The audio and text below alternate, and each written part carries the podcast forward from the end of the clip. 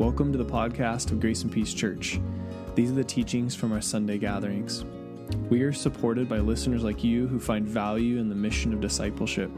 If you'd like to give financially, check out our website, our Instagram, or our Facebook for the giving tab. And thank you for partnering with us and keeping the mission alive. Grace and peace to you.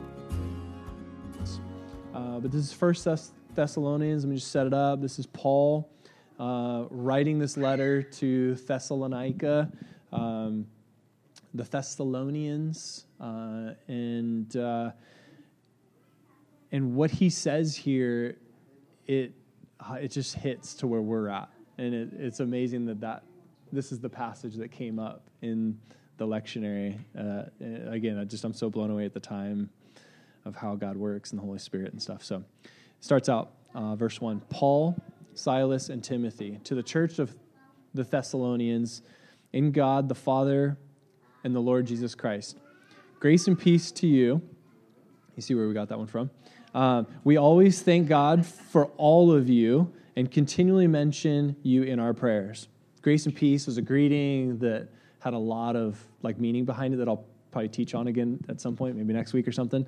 Um, but it definitely it was like everything about the gospel condensed into grace and peace, which is awesome. Um, and he goes on and says, We remember before our God and Father your work produced by faith, your labor prompted by love. If you want to underline, highlight, whatever, that is a thing to hone in on.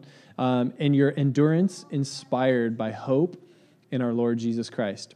For we know, brothers and sisters, loved by God, that He has chosen you because our gospel came to you not simply with words, but also with power with the Holy Spirit and deep conviction. You know how we lived among you for your sake. You became imitators of us and of the Lord, for you welcomed the message in the midst of severe suffering with the joy given by the Holy Spirit. And so you became a model to all the believers in Macedonia and Achaia. The Lord's message rang out from you, not only in Macedonia, or sorry, rang out from you, not only uh, in Macedonia, your faith in God has become known everywhere. Therefore, we do not need to say anything about it because of how awesome you are. For they themselves report what kind of reception you gave us. They tell how you turned to God from idols to serve the living, true God and to wait for his Son from heaven whom he raised from the dead, Jesus, who rescues us from the coming, wrath. So he points out in the very beginning of his letter how amazing this community has been because Paul would have traveled through there and preached. And if you go and you read in Acts 17, it talks about this community, this specific community in Thessalonica.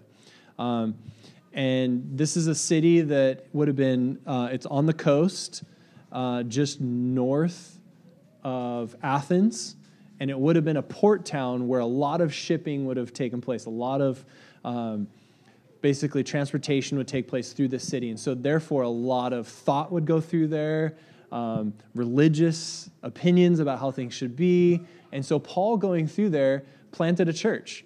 He reached out. He would go and preach in the synagogues and different places, and it says in Acts 17 that um, a large number of God fearing Jews, women, and Greeks gave their lives to the Lord. I'm just summing up Acts 17 for you right there. And they just all committed to being part of this kind of community. And so what he points out is he goes, You guys are living it. You guys are living this life that you've been invited to, that we preached about. And he lived with them, so he modeled, obviously, what it looked like to be a, a community of grace, a community of love. And so they would have seen Paul's life and they would have seen what it looked like to live out the gospel. And so he, he hits on it again. He's like, word's been traveling. Like, word got out that you guys are awesome. you know, like that you guys are loving each other, that you guys are the kind of community that is set apart, that's unique, that's obviously living out the gospel. And he points out in the midst of persecution and trouble and trials. He's like, you guys still did it. You guys didn't cave into any kind of like just we'll just go back to the flow of culture and just do whatever because the culture was pretty adamant if you continue in chapter 17 from what i remember there's a guy named Jason. Jason's here. Um, there's a guy named Jason that actually got saved as a result of Paul's preaching. That actually gets um, thrown into jail and gets like put in front of um, the the Roman rule at that time because of his faith. He actually gets released, doesn't get killed or anything. But that's the kind of like just to give the kind of context. That's where they lived. Like people were adamant that this gospel was here just to ruin the culture and ruin the community. And yet, what you see is people hearing it and going, Yeah, we want to be part of that. And then his response is, You've been prompted by love to continue to love other people. And word has gotten out, right? The other two cities that I can't really pronounce very well, they're talking about it, right? They're nearby going, there's something about what's happening over there in Thessalonica that this community of believers are having an impact. And to me, when I read that and I see that, I see a community that he points out in a couple of verses that were driven by conviction and also compassion. So if you want to write down two words that if you just like, if you hear anything from what I say, um, that if I babble on about something else for too long, I hope that you hear conviction and compassion because that's what this community had. Um, they were convicted by the gospel to live a certain way, and that certain way was driven by compassion. I was listening to a podcast this week, and that was kind of the two words that like just like stood out to me. And it just blew my mind as I began to think about the gospel, the church, and what we're invited to be. But when you think about being a church, I think that sums up really what Jesus invites us into, how he lived. There was conviction, right? There was definitely a, a direction that he was driving towards, but it was driven with compassion. That it wasn't like he was just calling everybody out and saying, we have to go this direction with zero love. Love was involved. And that's what you see Paul point out to the believers here in Thessalonica. The Thessalonians understood love, that it has to be woven with compassion. So I want to talk about that a little bit. Um, why it's so significant that we begin to have these two in balance. So there's a line, um, it says, You turned from God. Um, or you turn to God from idols. So, as I mentioned, the city was driven with idols. They worship all kinds of stuff. Um, the sky's the limit. Whatever you imagine that you can worship, that we worship in our culture, same thing happened back then, 2,000 years ago. Um, worshiping money, worshiping uh, fame, worshiping pleasure, fill in the blanks for all of those things. Those existed in the same way that we have those temptations in our own lives now. Um, but what he says is, you turned from those idols.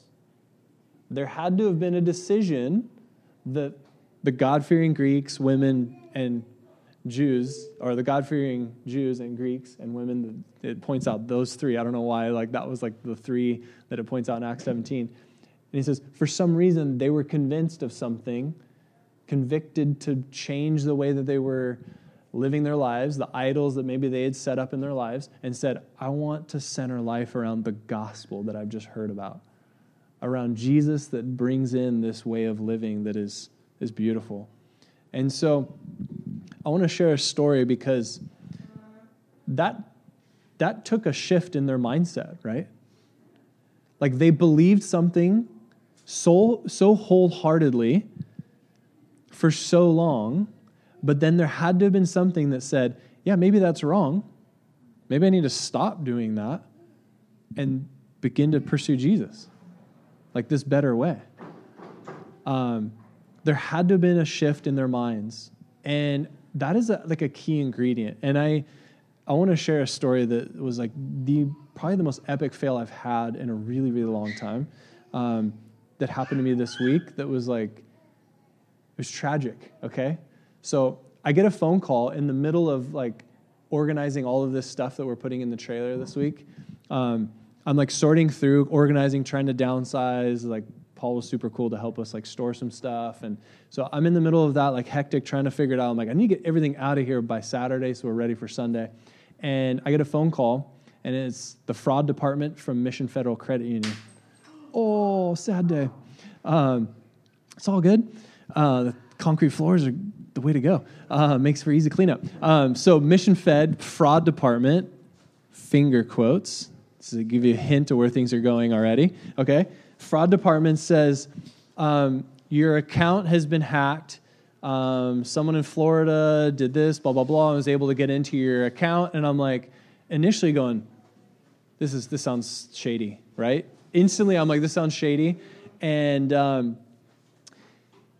and so I'm like, how do I know that this is Mission Federal Credit Union? Like, and they're like, oh, like grab your debit card and you can see on the back, like the phone number that we're calling from, you'll see it's on there. And I was like, oh yeah, totally makes sense. Fail. You, some of you guys are already head nodding, going, you fell for that. Remember, I'm frazzled already, so like I answer the phone, and all I hear is we want to make sure you change your uh, login and password so that you make sure that like these people can't because it's all been hacked, whatever, and they're gonna like they're gonna take your money. And I'm like, fear mode.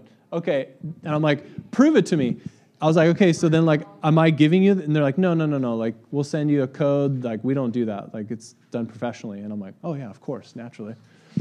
I get the text and it's like you know the text that says mission federal credit union all the like jargon whatever respond with this change this and i'm like okay cool and i'm like i can't remember my passwords and so i get all frustrated i'm like should i even be like but it's got to be right. Like there's two things already that have kind of clicked and seem right.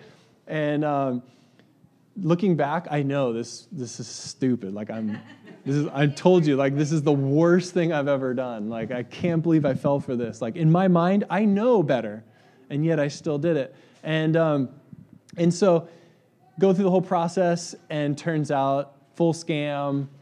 And the moment I realized it was when like I didn't have all the answers, and they got frustrated. And then I was like, well, let me just call back and figure it out. And they're like, no, you can't call back. I'm like, can't call back? Mission Federal? I was like, how do you sleep at night? Like instantly just responded. Like I know this probably isn't like pastoral of me. I was like, how do you sleep at night? because I knew instantly I was like, oh, I'm going to have to redo all this stuff, like because I could have probably given away too much information already. And then and they were like, we, we sleep perfectly fine. What's wrong with you? Like, you can't remember your password and all this stuff. And I'm like, oh, now you're like jabbing me even worse. I was like, oh, I hope that like, oh, I was like just holding back words. And I was just like, whatever. All right, see you later. um, had to redo our accounts, called Tiffany. I was like, hey, I need to redo all these things, and we didn't even do it right, so I still got to talk to you later. But um, the whole thing was like, in my mind initially, I have it dialed in. Like, I know how this works. I'm not getting scammed. We watch videos about people getting scammed all the time. Like, there's a YouTube channel that we watch with the girls to kind of teach them about scammers and what that looks like. And, um, and I still got, I got scammed. I was so bummed. And I thought in my mind I had a way of thinking that was right, that I could protect myself, that I'll always do the right thing, and I fell for it. Like I fell for that hook, line, and sinker. Like I was frazzled. I was in a moment where I just like brain fart, like mind lapse, done, and fell for it. And I think of our thinking and the things that we have going on where we think we got things dialed in. We're like, I don't have any idols. Because when we read scripture like this and we go, oh, they worshiped idols, you're like, that was back in the day. They had idols. We don't have idols, right? But what I hope I peel back by just sharing this really ridiculous story is like, how many things that like are there in my own life that I think aren't idols, and I'm like, hey, it's no big deal. It's justified in some way, and I'm like, I got right thinking. I'm clear headed. I'm an adult. Like I should be able to handle decisions like, don't get scammed and I got scammed. Are we getting scammed during the week at certain times? Definitely. Yeah, so some of us are confident.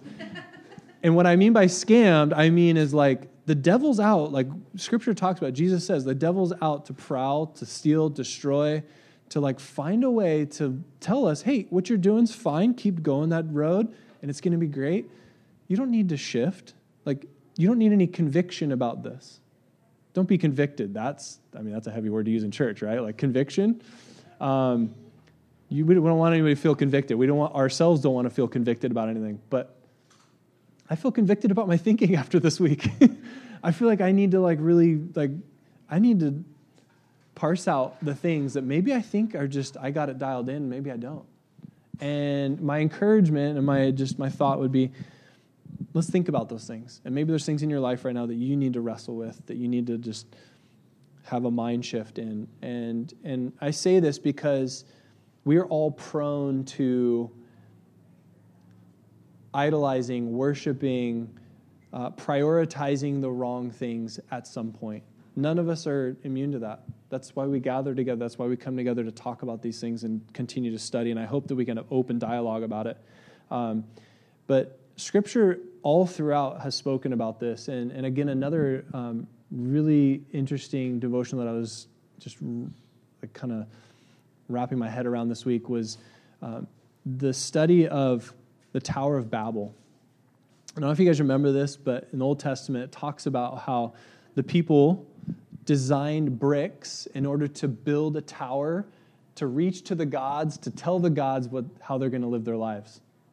Like they wanted to build a tower. We're going to build it so tall that they could be in charge, that they could rule, that they could be like, Gods, you got it wrong. Here's what we're going to do. From now on, we're going to change it up.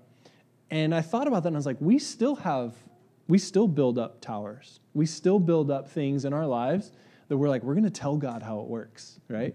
We're going to build a tower because a tower gives us, it gives people power, right? It gives us control. It gives us the ability to think that we're in control. And then we're like, look at us on our high tower and our big buildings and all that we've built up. And woven into that is a sense of pride that I think Satan uses to keep us from really being free. I love all the songs that Shelby picked, like of just recognizing that we're we're here to be set free. Like Jesus longs for us to be set free. And that's what the Thessalonians, that's what Paul points out in their lives, that they they've been set free. They recognized it. But sometimes we just we we lose the fact that we need to be kingdom minded and we start to build our towers.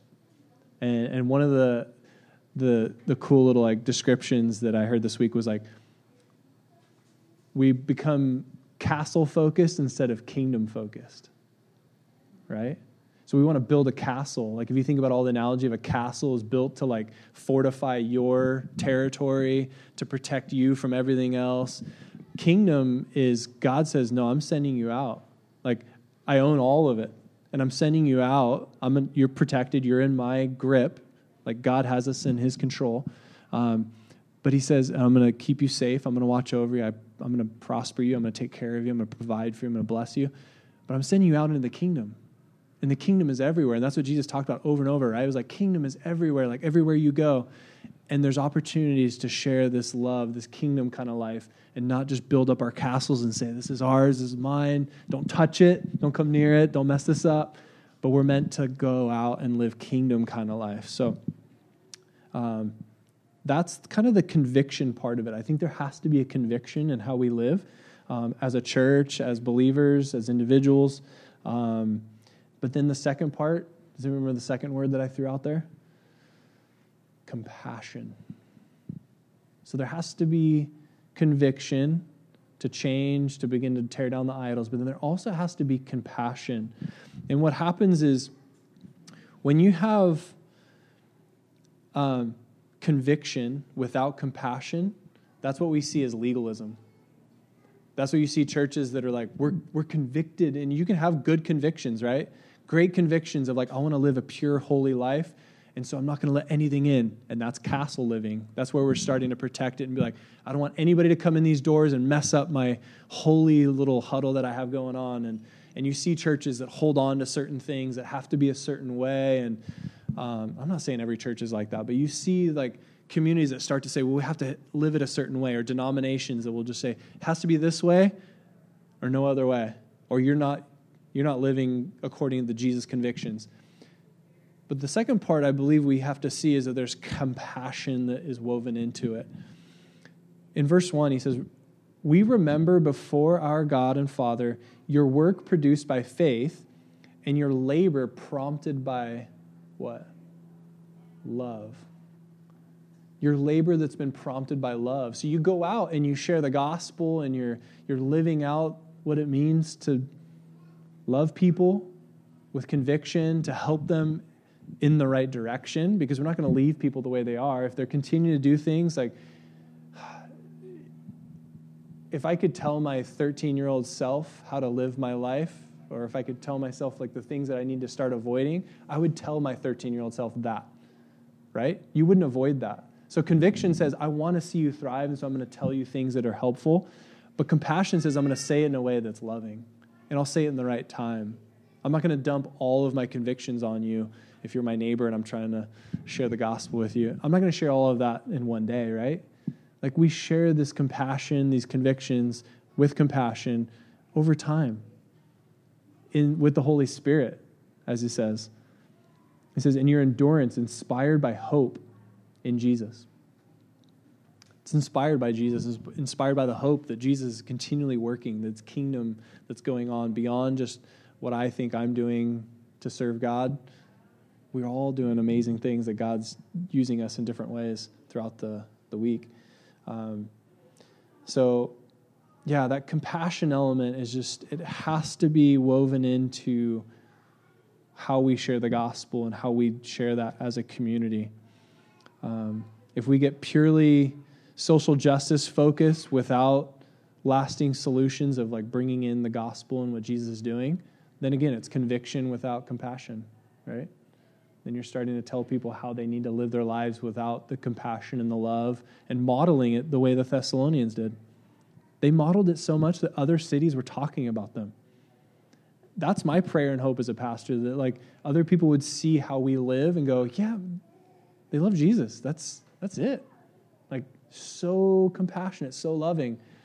But yet as individuals, they, are, they have convictions. They care about certain things. They value certain ways of living because they know that that's a better way. Like worshiping those idols, it's, it's not going to help. Um, and so Jesus invites us into that humble pursuit of love and compassion. Um, I, I begin to think of like how, I guess, if we're just left to our own devices, if we leave out the conviction part of it, um, we, we get lost real, real quick, right? No matter who we are. Like, I mean, I called that guy off, you know, on the phone, you know, like I shouldn't have, probably shouldn't have done that. um, we're all capable of that, and, but we need that conviction portion of it. Um, gonna think of like the best way to illustrate that. But like if you put 10 random people in a house, I think this is the majority of TV shows, right? You put 10 random people in a house, what happens? what goes down? Yeah, there will be fights. There will be things that will take place, right? And so I only say that because I think that we all are bent towards some area of dysfunction in some way, right? We need Jesus. We need that conviction portion of it, but we also need that compassion side of it where we begin to have a heart of love that begins to be transformed. And so, as a church, I just want to close. I, um, our core values, the things that we want to center around, um, I almost threw these in the dumpster because I was like, we don't need them. Like, we can't take them in and out every week. I guess we can, but I literally had them in the dumpster, and then I was like, no, I can't throw these away. And I took them, and I was like, I'm going to talk about it this Sunday, and then maybe we'll throw them in the dumpster later. But, um, yeah, yeah, that's right. Not the values, not the values that are written on the boards, but these boards. I don't know. Maybe we carry them around, maybe we don't. Maybe we need to live these values in our hearts and not put them on the wall. Um, but these are our core values, and the first one being upward, that we continually look to Jesus first and foremost in everything that we do, because that drives and motivates everything else that we do. That um, I think when people put convictions first, they've been looking inward and they want to transform inward first instead of the compassion part where you begin to either go outward or inward. And so, um, just for the podcast people listening, um, and if you can't see these from the back there, um, upward posture is the first thing that we value, the core value.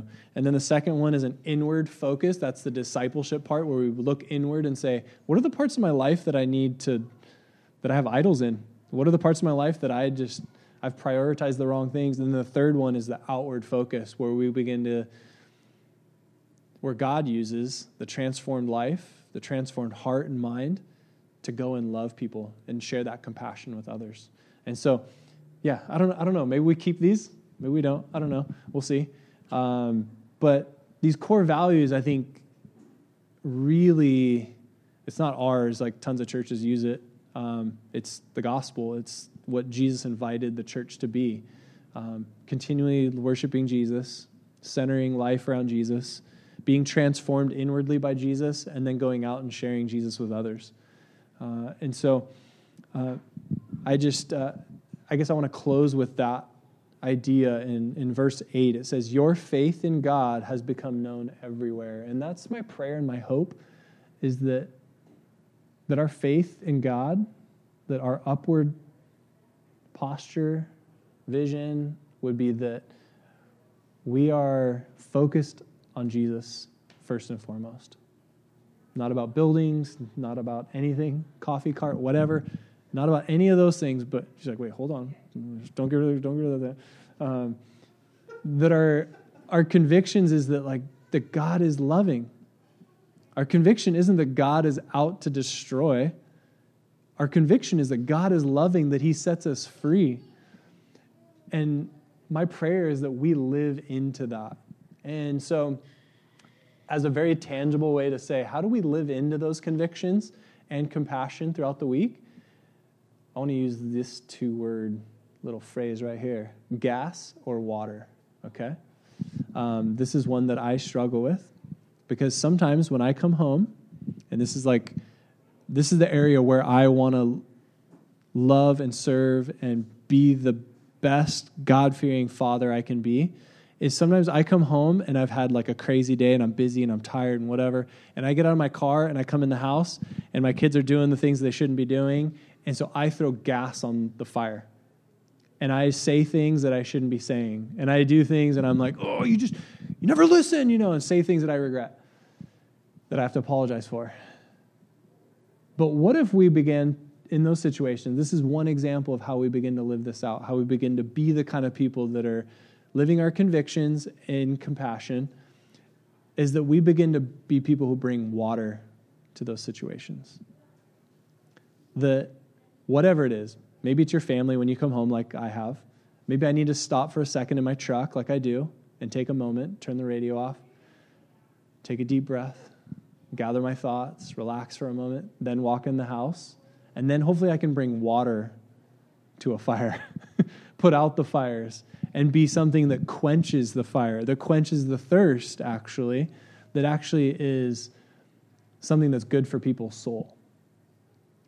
And I don't know how many of you guys need to hear this, but like this is a regular challenge that I have. On the phone, this guy who just scammed me, I wanted to throw gas. I didn't want to throw water to that situation, right? Gas, more gas. Like, fight fire with fire. Let's get back at them. But the gospel and the invitation that we have and the Thessalonians and the way they lived, we can bring water, something that quenches people's soul, living water, right?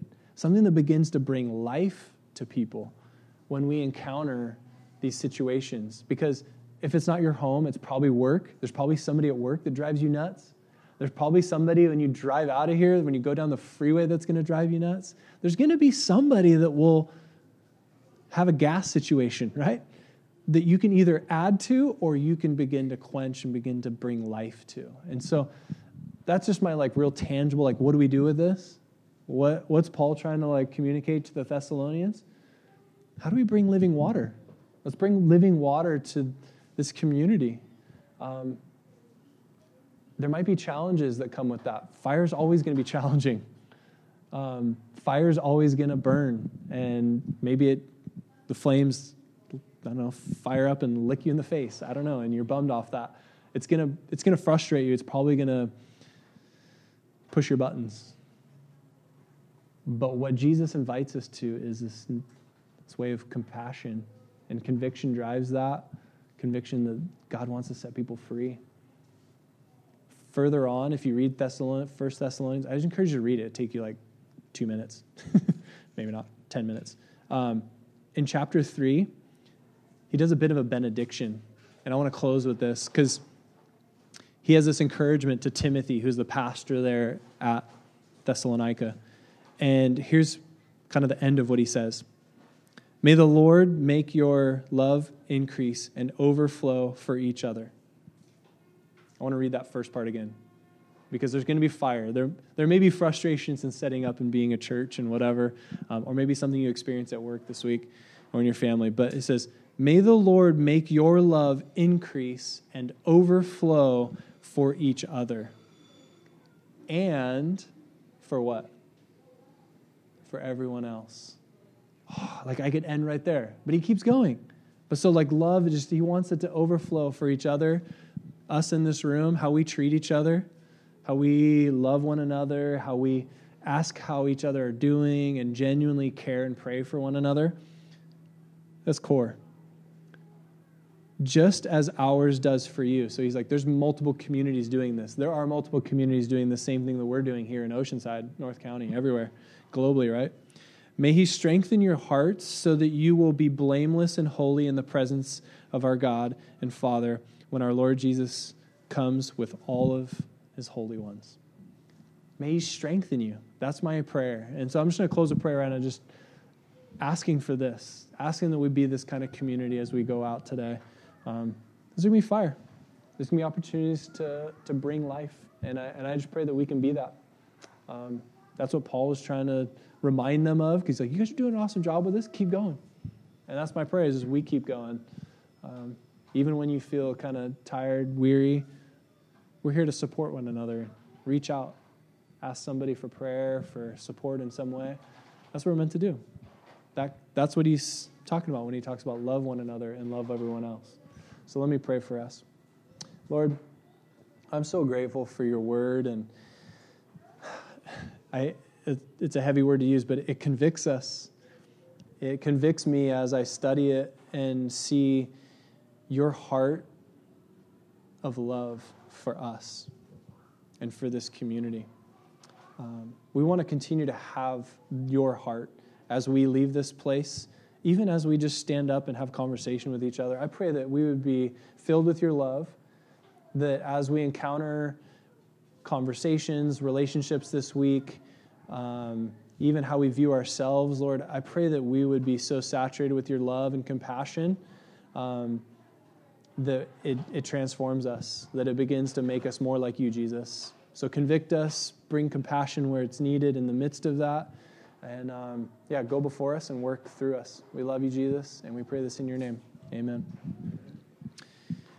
Well, have a great afternoon. Um, if anybody wants to stick around, this is not like you don't have to. If you want to stick around and help us pack everything in the trailer, that'd be great. If you got to go, any Sunday that we gather and we set up and break down, don't ever feel like you have to stay and pack up, okay? Like that's never the like there's no judgment. Like if you got to go, go. Be a say goodbye, hugs, whatever. It's totally okay. That's one of the things the caveats that I want to make sure you guys all hear. Um, and share with other people when they show up. Like there's no obligation to hang and fill a trailer. So um, we got crew for that. So, um, yeah, unless that's right. Deliciousness. All right. Rejoice in knowing that we never walk alone. Know the grace and peace of Christ walking beside us, guiding and protecting us. Share this comfort with one another and feel his presence each moment of each day. Amen. Amen.